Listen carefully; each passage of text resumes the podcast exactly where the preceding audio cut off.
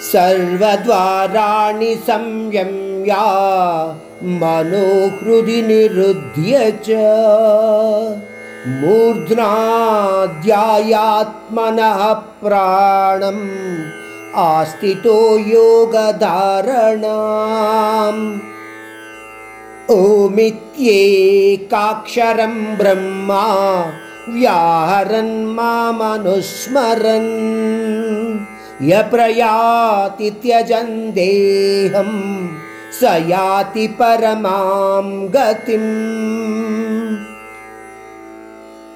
ఈ శ్లోకంలో పరమాత్ముడు ఇంద్రియాలను ఇంద్రియార్థాలతో కలవకుండా అదుపులో ఉంచగలిగిన వాళ్ళ గురించి అత్యంత చంచలమైన మనస్సుని మన శరీరంలో నివసిస్తున్న ఆత్మలో నిలపగలిగే వాళ్ళ గురించి అంతేకాకుండా అభ్యాసం ద్వారా ప్రాణవాయువులను ఎక్కువ సమయం వరకు నిలుపగలిగే వాళ్ళ గురించి నిత్యము ఓంకార స్మరణలో మునిగి ఉండే వాళ్ళ గురించి తెలియచెబుతూ అంటున్నాడు.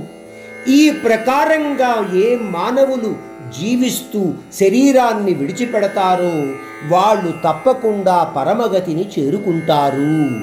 పరమగతి అంటే నిత్య ఆనందమయమైన పరమధాముని యొక్క సన్నిధిని చేరుకోవటము అని మనం అర్థం చేసుకోవాలి. ఈ శ్లోకంలో పరమాత్ముడు ఓం ఇత్యేకాక్షరం బ్రహ్మ అన్న పదాలను వాడాడు. అంటే మన హిందూ సాంప్రదాయంలో ఒకే అక్షరమైన ఓం మనందరికీ తెలుసున్నదే.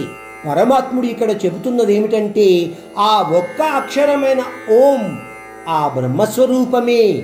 అంటే ఆ పరమాత్ముని యొక్క స్వరూపమే అని మనకు ఇక్కడ వ్యక్తం చేస్తున్నాడు.